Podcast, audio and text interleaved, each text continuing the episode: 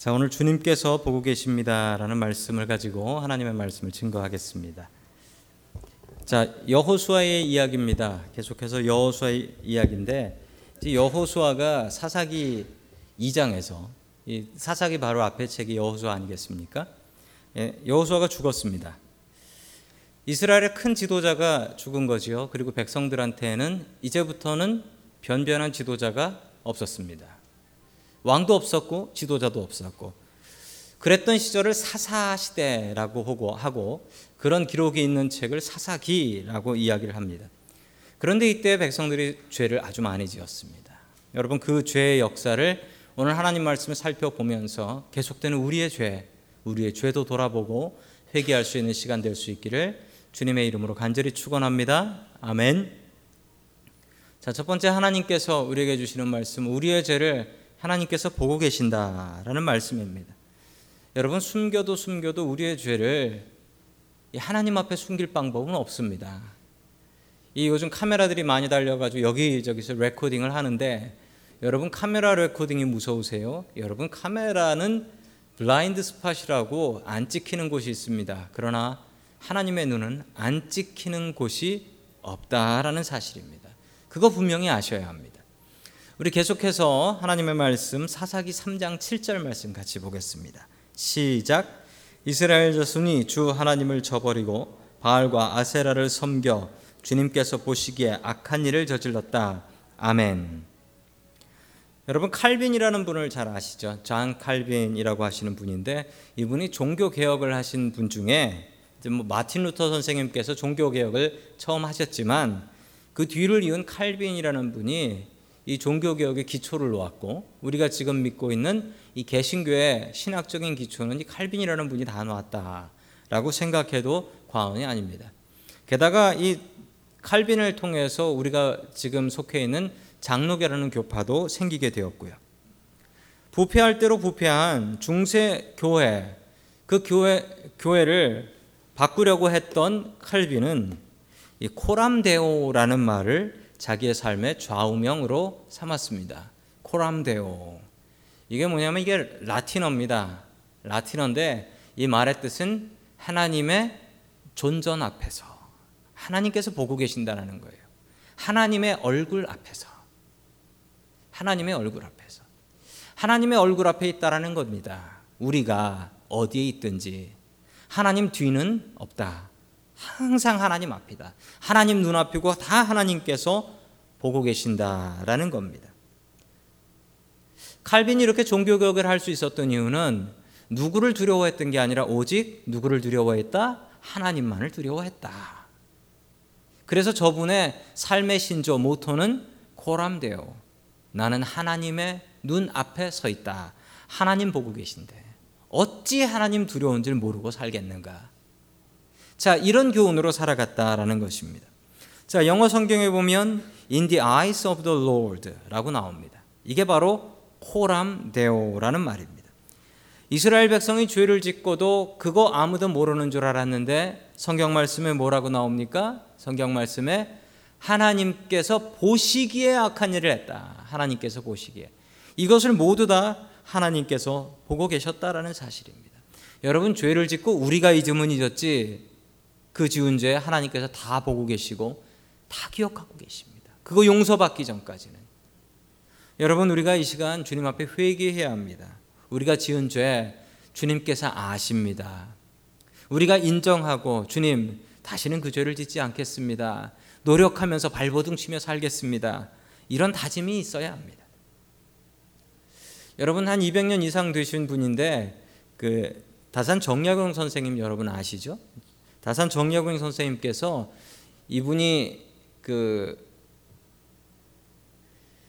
감옥에 유배를 갔는데 그 감옥이 어디였냐면 무인도였습니다. 무인도에 유배를 갔는데 그 무인도에서 유배 갔던 세월이 18해였다라고 해요. 여러분 무인도는 말 그대로 뭐가 없는 데죠? 사람이 없는 데입니다. 즉 내가 세수를 할 필요가 별로 없을 것 같아요. 왜냐하면 길에 나가서 사람을 만날 이유가 없고 내가 목욕을 해야 될 이유가 없을 것 같아요. 길에 나가서 사람을 만날 이유가 없으니까요. 뭐 더우면 옷을 입고 다닐 필요도 없을 것 같습니다. 누가 본다고 옷을 입습니까? 무인도인데 그런데 이 다산 정약용 선생님께서 자신의 삶의 신조가 뭐였냐면 독처 무작이였습니다. 독처 무작이. 여러분 저게 무슨 뜻이냐면 독처 혼자 혼자 살더라도 독처한다 할지라도 무작이 어, 스스로 자신을 기만하고 속이는 일을 하면 안 된다. 즉 혼자 있더라도 많은 사람이 보는 것 같이 여러분 그 다산 정약용 선생님께서 크리스찬이셨습니다. 이분은 천주교셨어요. 천주교 신자셨어요. 항상 하나님을 두려워했던 겁니다. 무인도에 살면서. 그렇게 살았더니 어떻게 되었는가 하면 여러분 이 다산 정약용 선생님께서 쓰신 유명한 책들이 있습니다.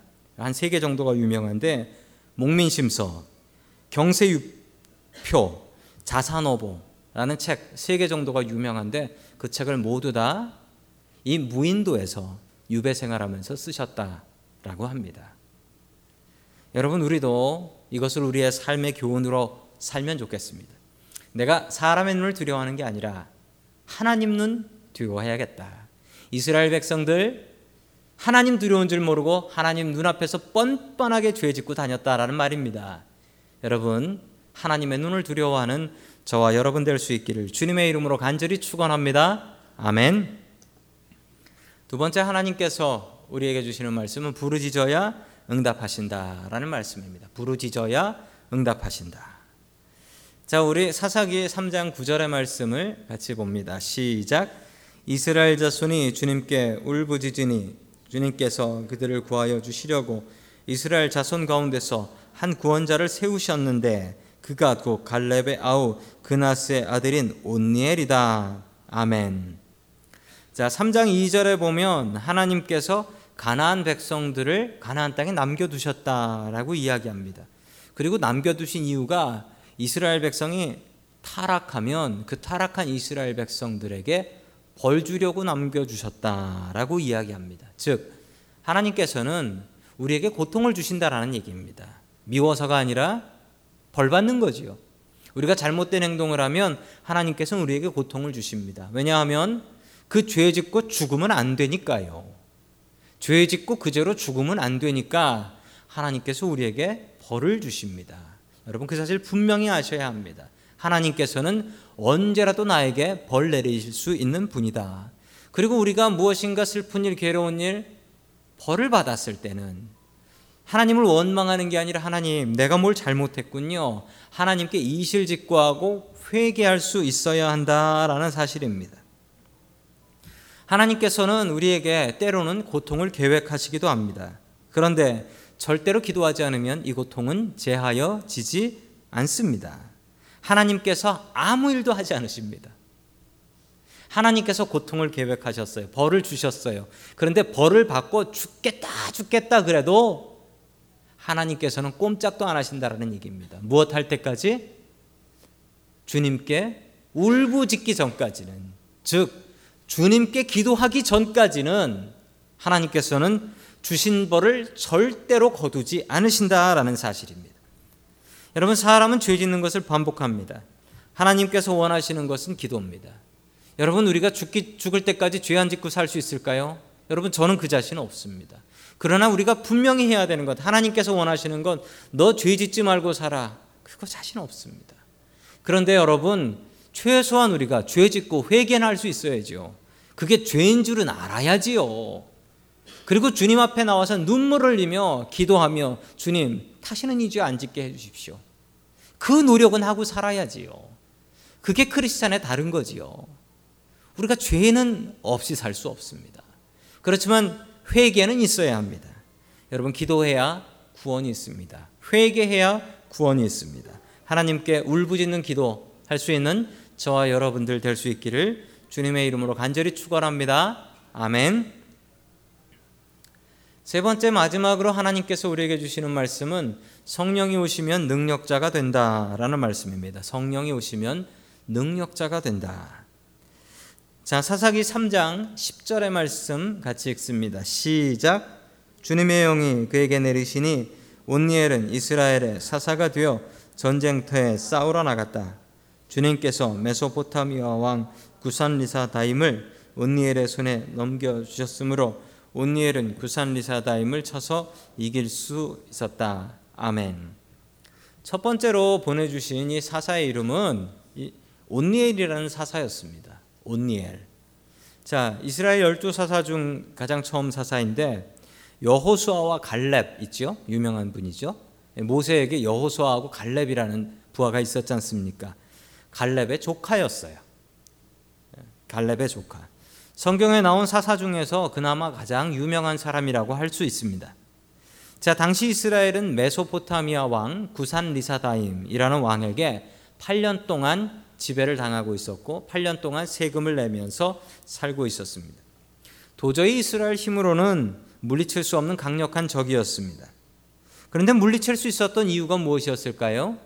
성경에 뭐라고 설명이 나옵니까? 컴마 찍히기 전까지가 답인데 뭐지요? 주님의 영이 그에게 내리시니 주님의 영이 그에게 내리시니 주님의 성령님께서 그에게 내리시니 온니엘이 나가서 싸워서 이길 수 있었다. 주님의 성령님께서 함께하지 않으셨으면 온니엘은 나가서 싸울 수 없었다. 싸워봐야 진다라는 겁니다. 열두 사사가 나와요. 그런데 그 열두 사사 중에 뭐 제일 유명한 사사는 삼손이겠죠. 그런데 여러분 열두 사사 중에 제대로 된 사사는 거의 없어 보입니다. 아니 어떻게 이런 사람이 사사를 하나? 이런 사람들이 사사를 해요. 여러분 기드온이라는 사사도 유명하지요? 기드온과 300용사 얼마나 유명합니까? 기드온이라는 사람은 포도주 틀에 몰래 숨어서 타작하던 겁장이었습니다. 어떻게 뽑아도 뽑아도 이런 사람을 뽑습니까? 그러나 주님의 영이 임하시니 그가 용맹한 사사, 큰 용사가 되었다라고 이야기를 합니다. 여러분 우리는 보잘것 없는 사람들입니다. 오늘 여러분 이 자리에 오실 때 어쩌면 여러분들 실패자로 오셨을 수 있습니다. 세상에서 실패하고 직장에서 실패하고 가정에서 실패하고 실패자로 나왔을지라도 오늘 주님께서 주시는 성령님 받고 돌아갈 때는 여러분 실패자가 아니라 성공자, 능력자로 돌아갈 수 있습니다. 살면 살수록 느끼는 것은 세상은 내 마음대로 되지 않는다라는 사실입니다. 내 노력한 대로 얻어지는 세상도 아니고 내가 수고한 시간만큼 얻을 수 있는 세상도 아닙니다. 여러분 주님의 도우심, 성령님의 도와주심이 없다면 우리가 헤아려서 하는 수고가 무슨 소용이 있겠습니까? 성령님께서 임하시면 우리도 온니엘이 될 수가 있습니다. 전쟁에서 이기려면 주님의 도우심, 성령의 도우심이 있어야 합니다. 오늘 이 시간 성령의 도우심을 간절히 간구하며 바라는 저와 여러분 될 수 있기를 주님의 이름으로 간절히 축원합니다.